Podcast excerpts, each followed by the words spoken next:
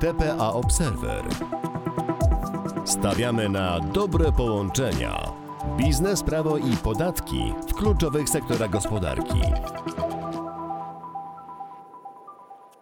Energetyka wiatrowa w Polsce, choć wciąż na wczesnym etapie rozwoju, ma już za sobą długą i burzliwą historię. Na przemian wspierana i blokowana, na początku lat 2000 traktowana nieufnie, jako jedna z droższych i problematycznych technologii, dziś zdeklasowała wszystkie krajowe źródła wytwarzania energii elektrycznej, nie tylko źródła OZE. Jeszcze przed napaścią Rosji na Ukrainę dwa duże megatrendy związane z europejskim Green Dealem, czyli transformacja energetyczna i dekarbonizacja, skutecznie wpłynęły na długofalową prognozę popytu na energię elektryczną z jednej strony, a z drugiej na wzrost kosztów jej generacji w instalacjach opartych o, o paliwa kopalne. Wojna, mimo początkowych oczekiwań, wcale nie spowodowała zawieszenia agendy klimatycznej. Przeciwnie, monopolistyczna dotąd pozycja Rosji jako dostawcy gazu, ropy czy węgla w wielu regionach Europy wywołała reakcję przyspieszającą działania transformacyjne. W efekcie energetyka wiatrowa jest obecnie i z pewnością pozostanie jeszcze przez wiele lat najtańszym źródłem prądu w Polsce. Nazywam się Wojciech Sztuba, jestem partnerem i doradcą podatkowym w TPA Poland i zapraszam Państwa do wysłuchania kolejnego odcinka podcastu TPA Observer, który poprowadzę wspólnie z Krzysztofem Chorodko, partnerem i biegłym rewidentem w Baker Tilly TPA. Wspólnie z Krzysztofem jesteśmy partnerami zarządzającymi grupą TPA Poland, Baker Tilly TPA. Od wielu lat doradzamy firmom dewelopującym projekty wiatrowe, inwestującym w farmy wiatrowe i finansującym takie inwestycje w naszym kraju.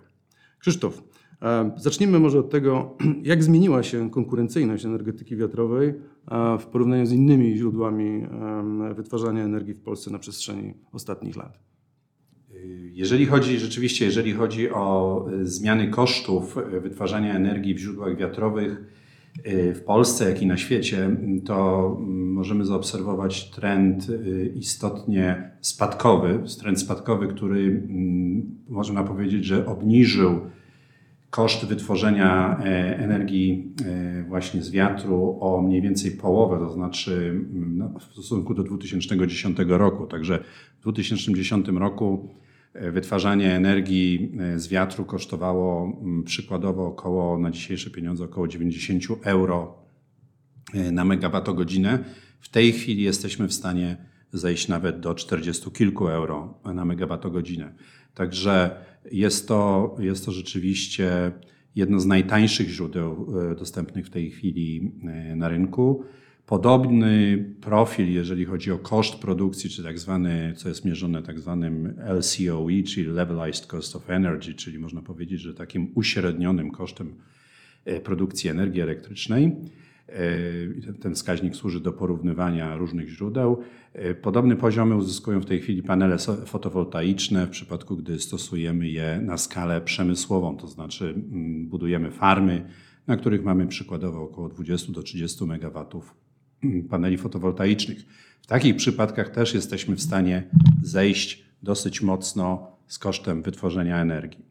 Oczywiście, jeżeli chodzi o energię wiatrową, to tutaj bardzo istotne jest to, gdzie dany wiatrak jest umieszczony, czy w tym miejscu odpowiednio wieje, czy też nie. Także musimy sobie zdawać sprawę z tego, że w niektórych miejscach ten koszt produkcji będzie, średni koszt produkcji będzie niższy, w niektórych będzie trochę wyższy, dlatego że, dlatego, że po prostu warunki wietrzne nie są podobne.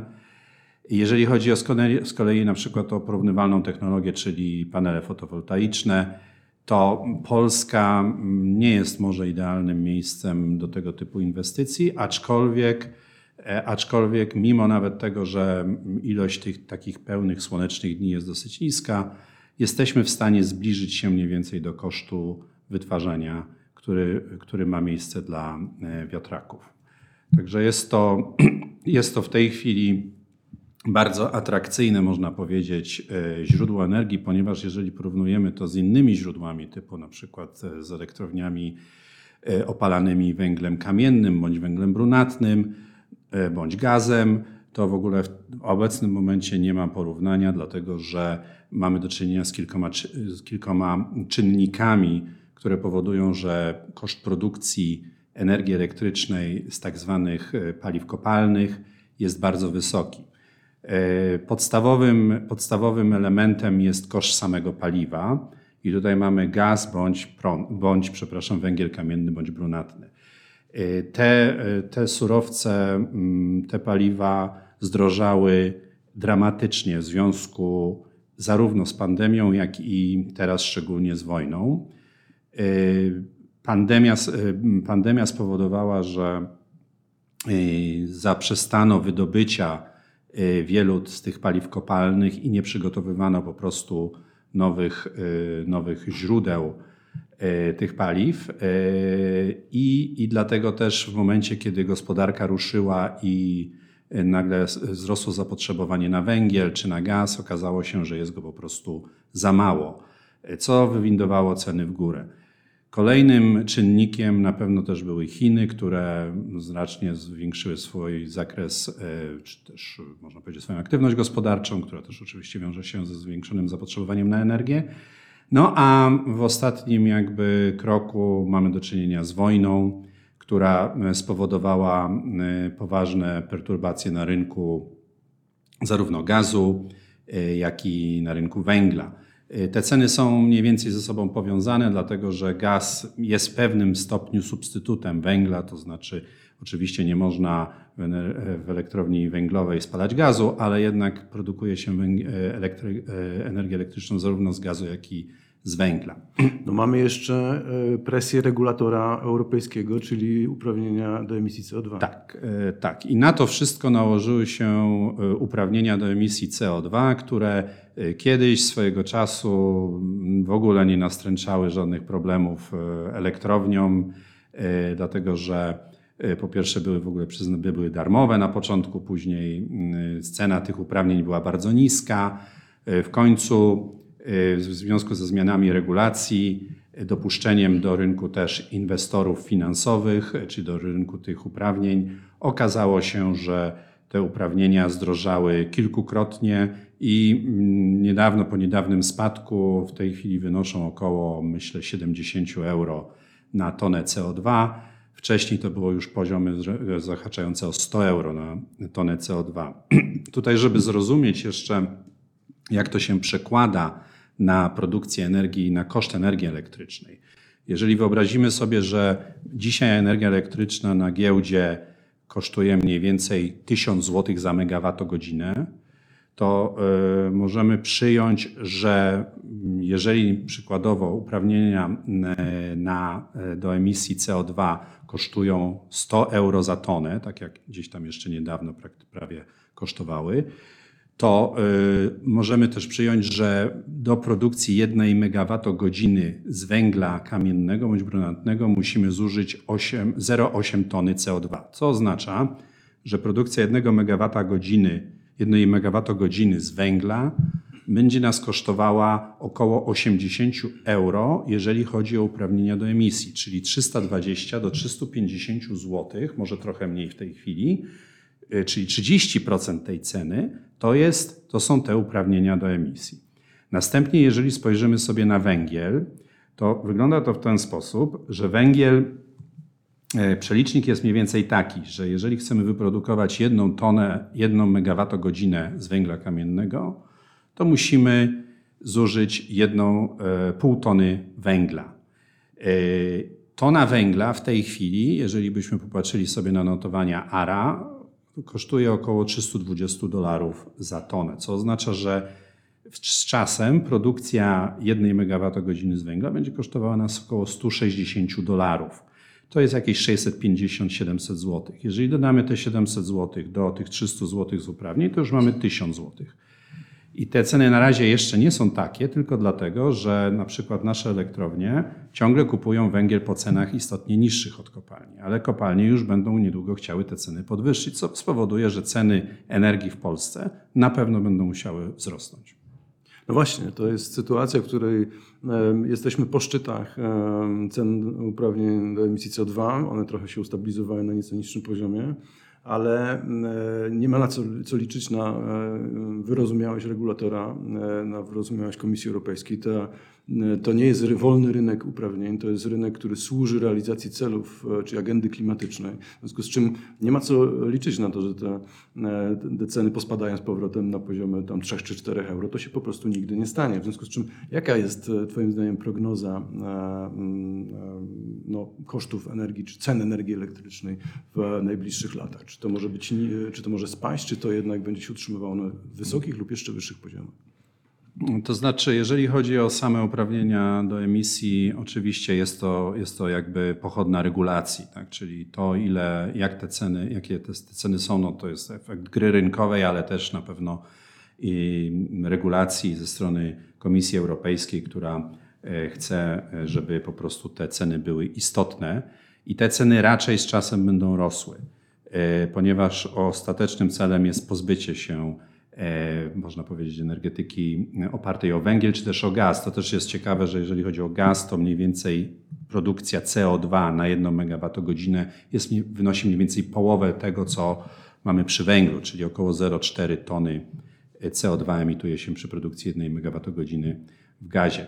Więc nie ma co liczyć na to, że te ceny spadną jakoś istotnie, w związku z czym na pewno sama wszystkie paliwa kopalne, czyli na pewno węgiel, będą zdecydowanie mniej atrakcyjne od wiatru czy od y, fotowoltaiki, a gaz też, też będzie tracił, ponieważ y, tutaj jakby ta cena CO2 jest o połowę mniej bolesna, jednak i tak to będzie istotnie ograniczała, będzie ona istotnie ograniczała po prostu no, opłacalność tej produkcji.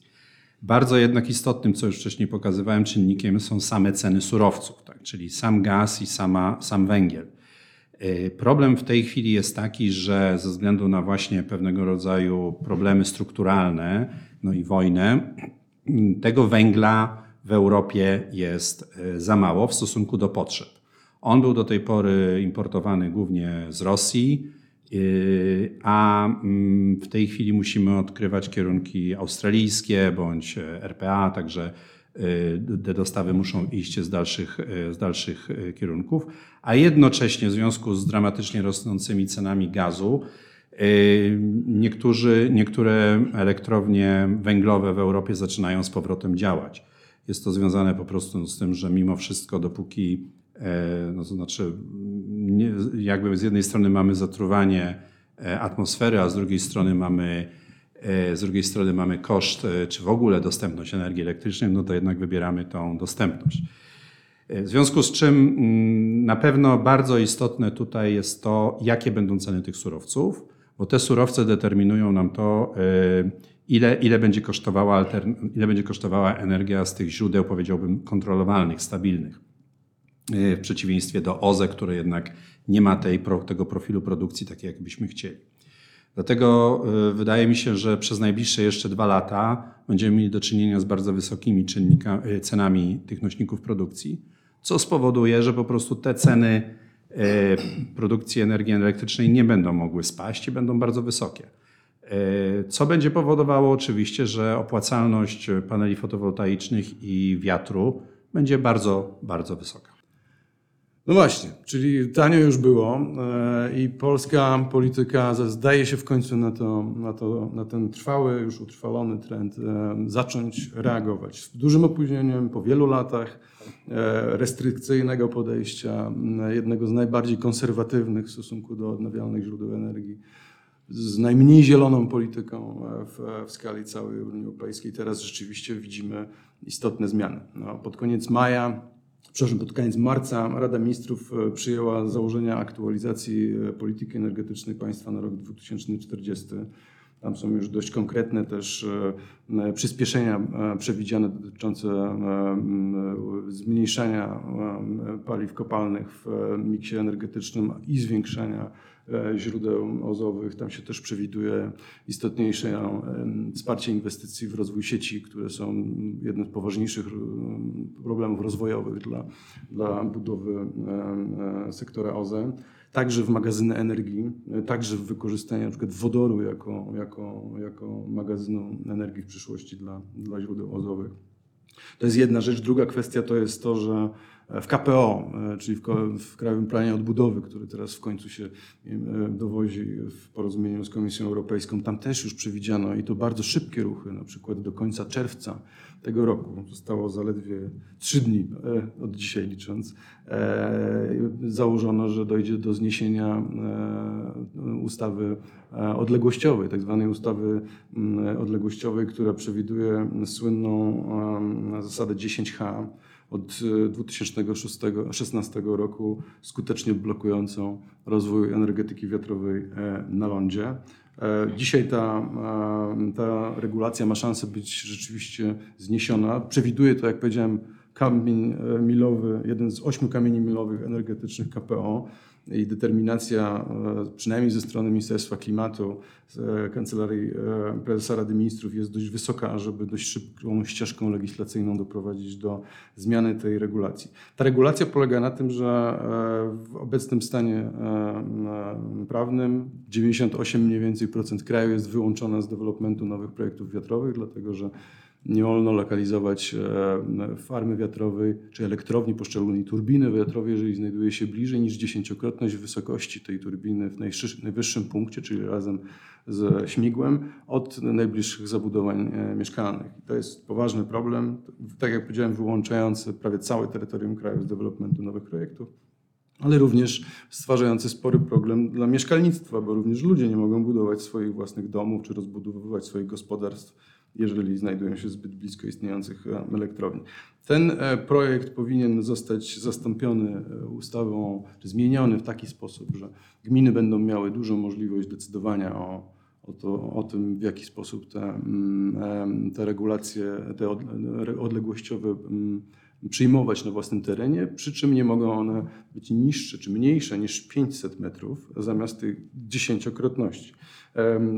Także tutaj e, zmiana, na jaką cała branża czeka, jest e, niezmiernie niepotrzebna i jest w zasadzie warunkiem dalszego rozwoju energetyki e, wiatrowej na lądzie, no bo ona dzisiaj się wprawdzie buduje jeszcze, to jest wynik pięciu aukcji, które się dowiozły w ostatnich latach od roku 2018 do, do niedawna. E, i tam ponad 4 gigawaty e, się buduje, ale są to projekty wyłącznie zdevelopowane przed rokiem 2016, przed wejściem w życie właśnie tej regulacji 10H.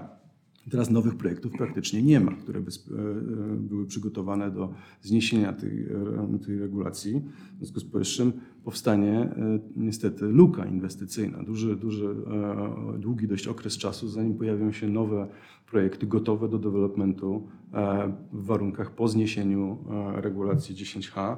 E, ta luka wynika innymi z tego, że w odróżnieniu od energetyki fotowoltaicznej, gdzie development nowego projektu jest relatywnie szybki, no to tutaj ze względu też na kwestie związane z, z permittingiem budowlanym, z planowaniem przestrzennym, także niestety z tymi kwestiami związanymi ze zniesieniem e, normy odległościowej w zamian za, co, w zamian za pewne dodatkowe utrudnienia planistyczne wynikające z e, założeń tej nowej ustawy. No po prostu e, kolejne projekty, przygotowanie projektu do etapu pozwolenia na budowę, zanim się zacznie realna budowa farmy wiatrowej, no to jest okres czterech, pięciu, sześciu lat czasami. Oczywiście niektóre projekty mogą być trochę bardziej gotowe, mogą się pojawić już za rok, za dwa, ale w szerszej skali takie ponowne, wysokie momentum do, do rozbudowy polskiego sektora wiatrowego, gdzie możemy liczyć na pojawienie się kolejnych na przykład 10 gigawatów na, na, na, na lądzie, to, to niestety jest okres, który prawdopodobnie rozpocznie się po 3-4-letniej e, przerwie. E, ta luka inwestycyjna to jest też e, problem, który analizowaliśmy w naszym raporcie. Czy, czy mógłbyś się odnieść do tego, jak widzisz to ze swoich analiz? Luka inwestycyjna na pewno, w związku z tym, co, o czym mówiłeś, że przygotowanie projektu to jest kilka lat, część tych projektów jest rzeczywiście w jakimś tam stopniu przygotowana, jednak ona, ona się pojawi i, i tych projektów nie będzie przez, one będą dewelopowane dopiero, tak? I dopiero po uzyskaniu wszystkich zgód, e, pozwoleń e, będzie można sam, sam, sam wiatrak postawić, co trwa mniej więcej około pewnie 12 miesięcy, może trochę, może trochę dłużej, ale, ale sam projekt, jakby jeżeli chodzi o mm, wszystkie mm, procesy, procedury administracyjne, trwa kilka lat. No i niestety rzeczywiście przez te kilka lat nie będziemy mieli w Polsce tańszych źródeł energii, dlatego że właśnie wiatr nie może powstawać, no, czy dopiero zacznie powstawać, można tak to przyjąć. Wiatr na morzu to jest w ogóle długofalowy proces i mówi się, że tam gdzieś powiedzmy w 2028 może będziemy widzieli jakieś, jakieś wiatraki, może trochę wcześniej, no ale jest to jednak dosyć odległy termin. E, ponieważ sama, cała, cały proces jest dużo bardziej skomplikowany, jeżeli chodzi o budowę na morzu. No i e, dodatkowo pojawia się kolejny problem, to jest e, nasza sieć. Sieć niskiego napięcia, średniego napięcia i wysokiego napięcia, one wszystkie wymagają nakładów inwestycyjnych. W tej chwili praktycznie w związku z tym, że zarezerwowana jest jakaś tam pula mocy dla offshore'u, E, nie ma możliwości właściwie przyłączenia, e, przyłączenia farm fotowoltaicznych, jak i prawdopodobnie też będzie problem z przyłączeniem e, farm wiatrowych, które byśmy chcieli postawić. W związku z czym nie dość, że mieliśmy te problemy jakby administracyjne, no to jeszcze dodatkowo pojawia się problem infrastrukturalny i on nie jest taki prosty do przekroczenia, do przeskoczenia. Trzeba zainwestować poważne środki w to, żeby ta sieć została dostosowana do e, możliwości przyłączania e, kolejnych źródeł. I to potrwa ileś lat. E, do tego będziemy mieli spore też nakłady na to poświęcone, między innymi w KPO też mamy tutaj środki na to przewidziane, no ale są to jednak poważne, poważne inwestycje. Warto też zwrócić uwagę na to, że w Polsce Wiatraki są raczej na północy, ewentualnie w środkowej Polsce, ale generalnie rzecz biorąc bardziej na południu, przepraszam, na północy. Z kolei zużycie mm, energii jest, e, występuje na południu, w związku z czym trzeba e, zrobić, przygotować most energetyczny, który po prostu da radę to wszystko przetransportować. I mówi się o takiej inwestycji 4 gigawaty wysokiej linii wysokiego napięcia, ale mówimy o tym, że ona powstanie w 2032 roku. Także też jest to dosyć odległy termin. W związku z czym niestety musimy się liczyć z tym, że dopóki nie spadną ceny y, paliw kopalnych, o których mówiłem wcześniej, będziemy mieli bardzo drogą energię, dlatego że źródła OZE E, nowe źródła OZE, które będą w stanie nam zapewnić e, większe zużycie energii, czy też zabezpieczyć w większym stopniu nasze zapotrzebowanie, no, będą niestety jeszcze się przez parę lat musiały rozwijać, zanim, zanim zwiększą swój, swoją moc, tak żeby można było pokryć zapotrzebowanie zarówno gospodarstw domowych, jak i przemysłu. Y, no są, to, są to dosyć, jest to wiele różnych czynników, które się tutaj składają na, na ten cały obraz i, i myślę, że, że no niestety y, mieliśmy pewne zbyt optymistyczne przewidywania co do tego, jak długo będziemy mogli utrzymywać elektrownie węglowe. Nie zakładaliśmy, że ceny CO2 skoczą tak wysoko a już w ogóle nie zakładaliśmy, że będziemy mieć takie, takie problemy z węglem.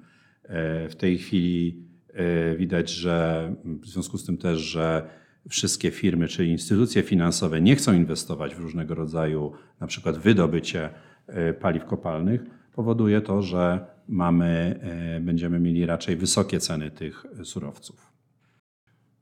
No właśnie, to jest też e, kwestia, którą, e, którą chciałbym ponownie e, wrócić do tego, co ten nasz regulator czy ustawodawca powinien w tych warunkach zrobić, dlatego że na generalnie wysokim politycznym poziomie widać reorientację o 180 stopni, widać, że priorytety się przesuwają i w końcu pojawia się E, zrozumienie, dlatego że nie ma odwrotu od e, jakby restrukturyzacji polskiego miksu wytwórczego, nad, nie, ma, nie ma odwrotu od konieczności odejścia od paliw kopalnych i stworzenia rzeczywiście e, przestrzeni do rozbudowy silnej i szybkiej sektora odnawialnego nie tylko na morzu, gdzie to zrozumienie jest już pełne i rzeczywiście e, politycy i partia rządząca mają tutaj dużo różnych rozwiązań, relatywnie na, na wysokim, szybkim poziomie, angażującym najnowsze technologie, ale również w pozostałych podsektorach ozowych E, tymczasem regulacje, które, które są projektowane, mimo że oczywiście cieszymy się, że one nastąpią, tak jak zniesienie regulacji 10H, cały czas nie, nie wydają się adekwatne do tych potrzeb. No, przykładem jest właśnie to, o czym wcześniej krótko wspomniałem, ta kwestia związana z tym, że 10H, regulacja, liberalizacja tej zasady idzie w pakiecie z dość drakońskimi wymogami dotyczącymi planowania przestrzennego. Mianowicie, żeby e, posadowić farmę wiatrową w konkretnej gminie, mamy wprawdzie już teraz ograniczenie 500 metrowe lub ewentualnie nieco wyższe, jeżeli gmina ustawi na podstawie badań, na przykład e, pomiaru hałasu czy innych środowiskowych, że ta odległość powinna być nieco większa. Niemniej to już jest dość duża swoboda stworzona dla gminy i dla inwestorów, ale y, taka decyzja czy pozwolenie na budowę w takim obszarze może być wydane tylko wtedy, kiedy y, przewiduje to miejscowy plan zagospodarowania przestrzennego. E, trzy czwarte gmin w Polsce nie posiada planu zagospodarowania przestrzennego. Stworzenie planu e, zagospodarowania, uzgodnienie go z czynnikiem społecznym, sąsiadami, wszystkimi naokoło, całą gminą praktycznie, to są, e, to są rzeczy wymagające długotrwałych uzgodnień, negocjacji, procedur na ogół dodających dodatkowe 2-3 lata w całej procedurze development, której bez tego, jak powiedzieliśmy, trwa około 4-6 lat dla, dla energetyki wiatrowej na lądzie. W związku z czym jeżeli tutaj nie wprowadzi się pewnych, e, pewnych udogodnień nie, dotyczących e, no, nadania priorytetu dla OZE po prostu, to, to, to, to, po prostu to się nie zadzieje nie w tym tempie, na, którym, na który liczymy. Tymczasem ten projekt właśnie jest raczej ciągle nieliberalny. On przewiduje na przykład obowiązek e, objęcia planem obszaru który jest zakreślony cały czas starym limitem 10H, czyli my chcemy zbudować farmę, która ma efekt oddziaływania na przykład w promieniu 500 metrów wokół turbiny, a i tak musimy planem objąć e, obszar e, wynikający z dziesięciokrotności długości tego promienia. Tak? Mimo, że już wiadomo, że zgodnie z duchem tej regulacji no, samo oddziaływanie jest określone na niższym poziomie. Jest tam wiele innych takich e, elementów, które w sumie pokazują, że E, nie wiem, można w gminie posadowić inwestycję obciążającą do środowiska, na przykład w zupełnie innym e, sektorze gospodarki czy przemysłu i dostać znacznie szybciej możliwość posadowienia takiej inwestycji, uzyskać pozwolenie na budowę, a akurat ciągle jeszcze energetyka wiatrowa musi spełniać dość ponadproporcjonalne wymogi w zakresie miejscowego planu zagospodarowania przestrzennego. Także tu trzeba oczekiwać, że e, po przyjęciu tej ustawy, miejmy nadzieję jak najszybciej, e, usuwającej ograniczenie 10H, jednak dość szybko też regulator, ustawodawca podejmie działania takie, które rzeczywiście stworzą możliwość szybszego rozbud szybszej rozbudowy sektora nie tylko wiatrowego na lądzie, ale OZE e, w szczególności. No bo bez tego rzeczywiście ryzyko niewykonania tej polityki energetycznej państwa na rok 2040, a ona wcale nie jest jeszcze jakaś super ambitna na tle innych państw europejskich, to po prostu e, nie będzie możliwe.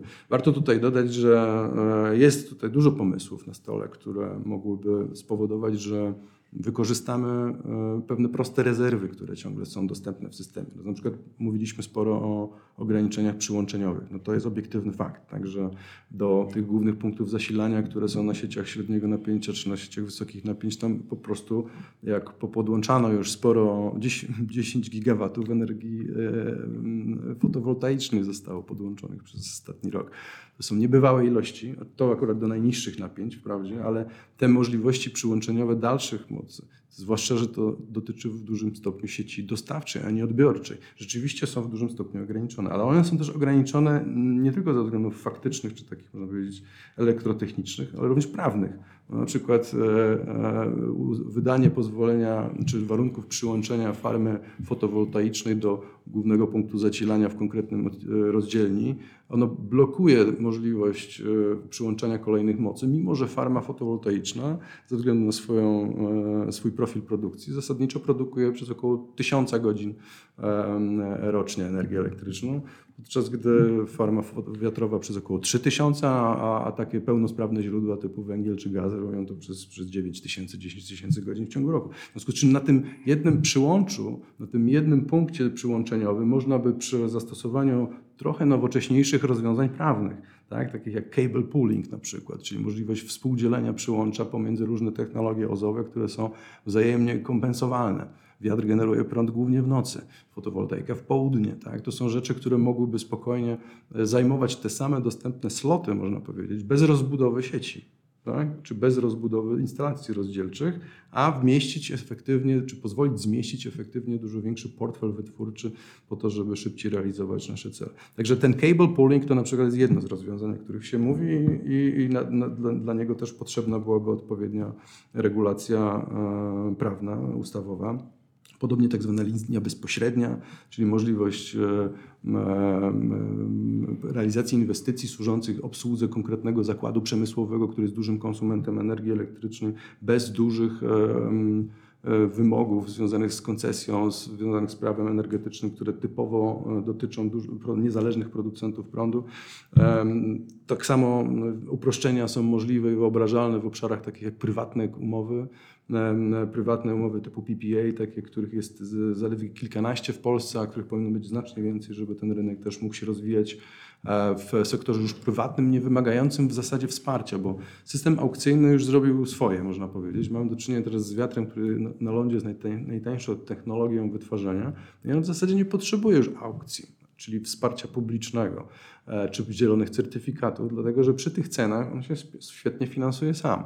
Tyle, że inwestorzy czy deweloperzy, żeby otrzymać finansowanie projektów, potrzebują jakiejś formy zabezpieczenia strumienia przychodów i dla, dlatego takie kontrakty prywatne e, są, e, mają wielką przyszłość, a żeby mogły być sensownie i w bezpieczny sposób zawierane, potrzebne są też no, pewne uproszczenia regulacyjne i na nie również branża branża czeka. No a oczywiście, tak jak powiedzieliśmy wcześniej, numerem jeden dla wiatru, przynajmniej z perspektywy wiatru na lądzie, po zniesieniu e, reguły 10H, która zablokowała rynek dla dalszego rozwoju, jej zniesienie go odblokuje, ale tym tematem numer, numer jeden po, w, kolejnej, w dalszej kolejności jest rzeczywiście ten problem przyłączeniowy, problem zdolności do przyłączenia nowych mocy i tutaj e, konieczne są, konieczne są zmiany.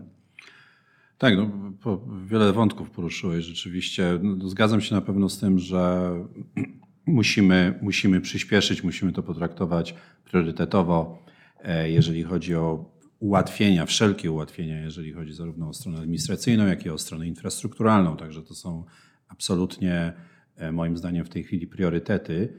E, czyli jakby udrożnienie sieci, można powiedzieć, jeżeli chodzi o możliwości przyłączenia, jak i ograniczenie tych różnych, e, różnych ograniczeń, e, znaczy zmniejszenie tych ograniczeń w możliwie dużym stopniu.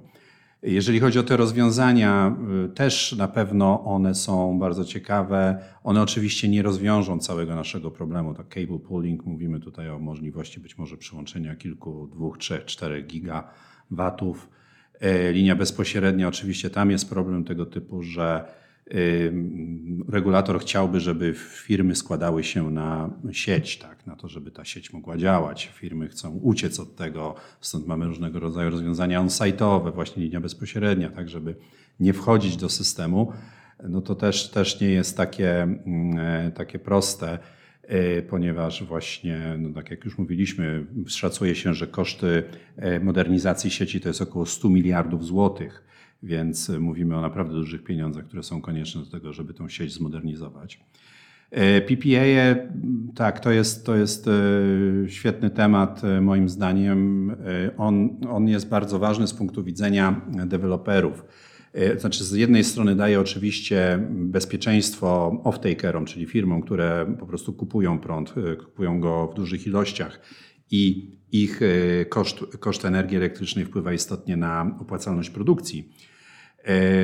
To jednak też z punktu widzenia dostawcy prądu, jeżeli ktoś ma powiedzmy farmę wiatrową bądź farmę fotowoltaiczną, która jest wyposażona w taki PPA, czyli istotną część swojej energii sprzedajemy po prostu po ustalonej cenie i ta, ta cena jest powiedzmy zafiksowana, jak to się mówi, czyli ustalona na 10, może nawet do 15 lat, to w tym momencie e, możemy uzyskać dużo większą, dużo wyższą wycenę takiej, takiej farmy dla takiego inwestora typu fundusz inwestycyjny, który chce mieć właśnie stabilne przepływy, niż w przypadku tak zwanej farmy, która, znaczy farmy, która jest na tak zwanym merchant risk, czyli ryzyku rynkowym.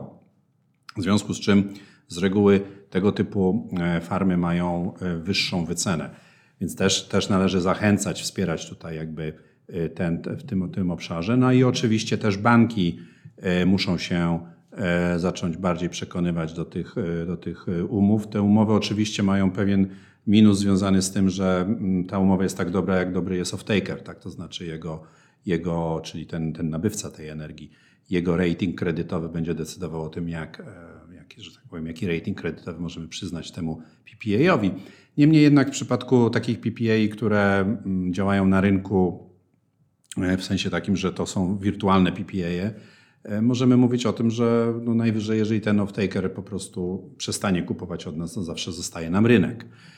Ten rynek oczywiście może się pogorszyć, na pewno się pogorszy w stosunku do tego, co jest w tej chwili, dlatego że mówimy o tym, że ceny dzisiejsze są nie do utrzymania dla przemysłu. W długim okresie nasza gospodarka e, europejska po prostu przegra w konkurencji z gospodarką amerykańską czy chińską. Dlatego też e, te ceny będą musiały spaść. E, w związku z czym Y, jest pewien, pewna też awersja do zawierania PPA, no bo też nie wiadomo na jakim poziomie się zafiksować na 10 lat. Tak? Czy warto, warto wziąć teraz cenę na przykład 600 zł za megawattogodzinę, czy też poczekać jeszcze, może te ceny spadną i wtedy będzie można taniej to zrobić. Także no tu jest, tu jest wiele, wiele ciekawych elementów, zarówno z finansów, jak i właśnie z tematów infrastrukturalnych i one wszystkie będą wpływały na, mm, na rozwój tego rynku. Y, też warto dodać, że mm, też jest ciekawą sprawą to, że no przede wszystkim energetyka wiatrowa i fotowoltaiczna na lądzie, to znaczy no wiatrowa na lądzie i fotowoltaiczna, one są tanie i to jest ich bardzo duży, to jest ich bardzo duża zaleta. Y, są oczywiście nieemisyjne, więc to jest y, no, druga bardzo duża zaleta, właściwie podstawowa.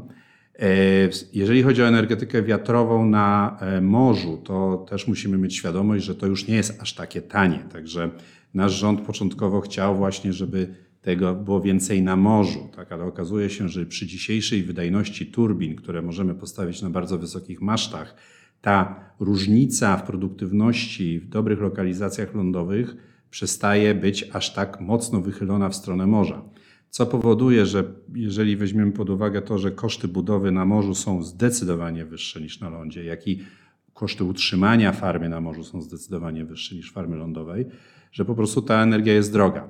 Dlatego też e, no, warto jest, żeby to 10H zniesiono, żeby tutaj ułatwić jednak budowę farm na lądzie, ponieważ po prostu ta energia będzie tańsza. Dlatego jest to, jest to e, korzystne. To także to jest taki istotny element. No i, no i teraz tak, jeżeli mówimy o PEP-ie, no to mm, tutaj jest mowa o tym, żeby go zaktualizować, ponieważ liczby, które są pokazane w obecnym PEP-ie są absolutnie już nieadekwatne, nieaktualne. Y, tam poziomy oczekiwane w fotowoltaice na 2,30 są już dawno zrealizowane i tak dalej, więc trzeba to zmienić, ale też ten miks oczywiście jest, musi być y, zrobiony na pewno sensownie z głową, ponieważ no, największą wadą obecnie elektrowni energetyki odnawialnej, szczególnie, szczególnie tej wiatrowej, jest jej nieprzewidywalność, czy też tak zwany no, niewłaściwy profil produkcji z punktu widzenia zapotrzebowania. E, produkujemy głównie w nocy, e, produkujemy, produkujemy zimą, e, dlatego też fajnie się to uzupełnia z fotowoltaiką, która z kolei produkuje latem, ale, ale no też może zgwiać za mocno, za słabo. Y, dlatego też potrzebne są oczywiście te inne źródła, które będą tymi rezerwowymi. Dopóki nie mamy rozwiniętych systemów baterii czy przechowywania tej energii w postaci czy to wodoru właśnie, o którym się też chcemy, w KPO też są planowane wydatki na ten temat, no jest to temat w ogóle przyszłości i jeżeli to się rozwinie, to będzie fajnie. Ale w tej chwili jeszcze koszty magazynowania energii są bardzo wysokie. Mówimy też o budowie elektrowni popowo-szczytowych, także E, też tam będziemy w stanie e, trochę tej energii magazynować. Niemniej, e, niemniej istotne jest też, jak chcemy uzupełnić ten miks. Czy to będzie właśnie węgiel, czy to mówimy o elektrowni atomowej, ale to dopiero też gdzieś tam przyszła dekada. No i czy też to będzie gaz. Tak? Tutaj jest wiele czynników, które też zahaczają geopolitykę. Więc temat jest skomplikowany i też na pewno nasi rządzący mają przed sobą spore wyzwania w tym zakresie. Jak Państwo widzą, polski sektor wiatrowy znajduje się obecnie e, w bardzo ciekawym momencie. E, z jednej strony po e, sześciu latach dyskryminacji staje teraz przed perspektywą dość radykalnej zmiany politycznej i bardzo dobrze. Z drugiej jednak strony wskutek wyczerpania podaży gotowych do realizacji projektów, i tego, że na zdevelopowanie kolejnych potrzeba dość sporo czasu, jak powiedzieliśmy, a są też inne ograniczenia, przed którymi staną teraz deweloperzy, głównie te sieciowe, także planistyczne, no to stajemy przed e, kilkuletnią, no co najmniej kilkuletnią luką inwestycyjną. A jednak e, e, w długim okresie po tym jak wybudujemy 11 mm, gigawatów obecnie już postawionych i znajdujących się w trakcie realizacji e, projektów, to najprawdopodobniej do końca tej dekady, do końca 2030 roku możemy liczyć na co, co najmniej kolejne 10 gigawatów mocy farm wiatrowych e, na, na lądzie w Polsce, czyli ponad 20 za 8 lat. Miejmy nadzieję, że tak się stanie. E, będziemy dalej pilnie obserwować rozwój e, tego sektora, dzielić się z Państwem naszymi e, doświadczeniami, naszą wiedzą. Dziękuję bardzo za wysłuchanie kolejnego podcastu TPA Observer i dziękuję Państwu za uwagę. Ja również dziękuję i do usłyszenia. Do usłyszenia. Dziękujemy za wysłuchanie podcastu TPA Observer. Zapraszamy do zapoznania się z kolejnymi odcinkami, w których rzucamy światło na zawiłości biznesowe, podatkowe i prawne, wyjaśniamy wątpliwości i przedstawiamy rozwiązania wspierające prowadzenie profesjonalnego biznesu.